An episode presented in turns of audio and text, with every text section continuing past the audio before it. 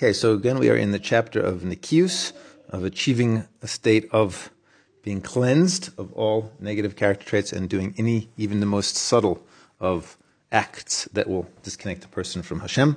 And he's going through the ones which are the negative commandments, which are the most difficult, okay, because it says a person desires them. And he's starting with theft. And he's telling us that theft is not how we're not accustomed to looking at it, which is very coarse types of theft, you know, pulling out a gun and taking someone's, demanding someone's money, or breaking into someone's house, or picking someone's pocket. It says, but the Torah's definition of what is considered theft is extremely strict. And use, and if you're getting paid to, for your time, so to do something else with that time is a type of a theft. And he says, and not only that, but even if a person during the time they should be do, do they should be working um, does a mitzvah instead. So this mitzvah is not considered to be uh, is not, not considered to be a righteous act for the person. Rather, this is an aveira. This is a sin, okay? Because a sin cannot become a mitzvah. And a verse in in the prophet says that Hashem hates theft in uh, offerings, okay? Um, meaning, if someone steals money and then uses it to buy an animal and then brings it to the temple and um, offers up a sacrifice, that sacrifice is not going to be considered something constructive or something which is going to help the person spiritually at all. And it says like this, we see, it says in the Gemara that if someone steals a uh, a measure of wheat, grinds it up, bakes it up into bread, cuts himself a slice of bread and says a very nice, he washes and says a really nice bracha with tremendous kavanah, hamotzi lechem min ha'aretz. He says, this is not someone who's blessing, this is someone who is scorning. Because like it says in Mishlei, it says so, uh, someone who um, st- steals and blesses is scorning Hashem. And and, uh, and with regards to things like this, the sages say, uh, um, woe to the person whose defendant becomes a his prosecutor. Meaning whenever a person does uh, a good act, a mitzvah, that act creates Um, that act creates a malach, it creates an angel, and that angel then stays around forever.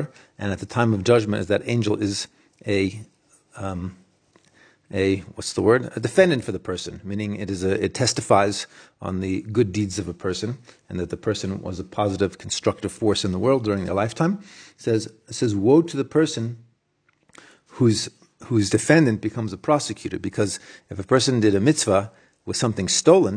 So it says now, instead of that angel that it makes being a defendant for the person, but it's going to be it's going to be an accuser of the person. Okay, and so the sages say, woe to a person like that. And like it says in the Gemara, with regards to a very, oh, there's a whole uh, topic in the Gemara about someone steals a lulav and uses it on sukkahs to do a mitzvah. Okay, and and it's, uh, it's he says it's logical because if someone steals an object, um, that is theft. So he says, so too, if someone steals time, that's also theft. And just like someone who steals an object and does a mitzvah with the object, so that object becomes, rather than a, def- than a defendant of the person, it becomes a prosecutor of the person. So, so too, someone who steals time and does a mitzvah, with time he's getting paid to be doing something else, and instead he goes and does a mitzvah, so the same thing. His mitzvah becomes actually not a mitzvah at all, but it becomes an accusing angel. Okay, and all Hashem wants from us is that we act faithfully, okay? And that's what it says in Tehillim. It says, Amunim neitzer Hashem. Those who are faithful, Hashem guards them. And it says, open for me the gates, um, and the righteous nation um, will come through the gates, the ones who are um, faithful. And he's quoting verses, a few verses from Tehillim.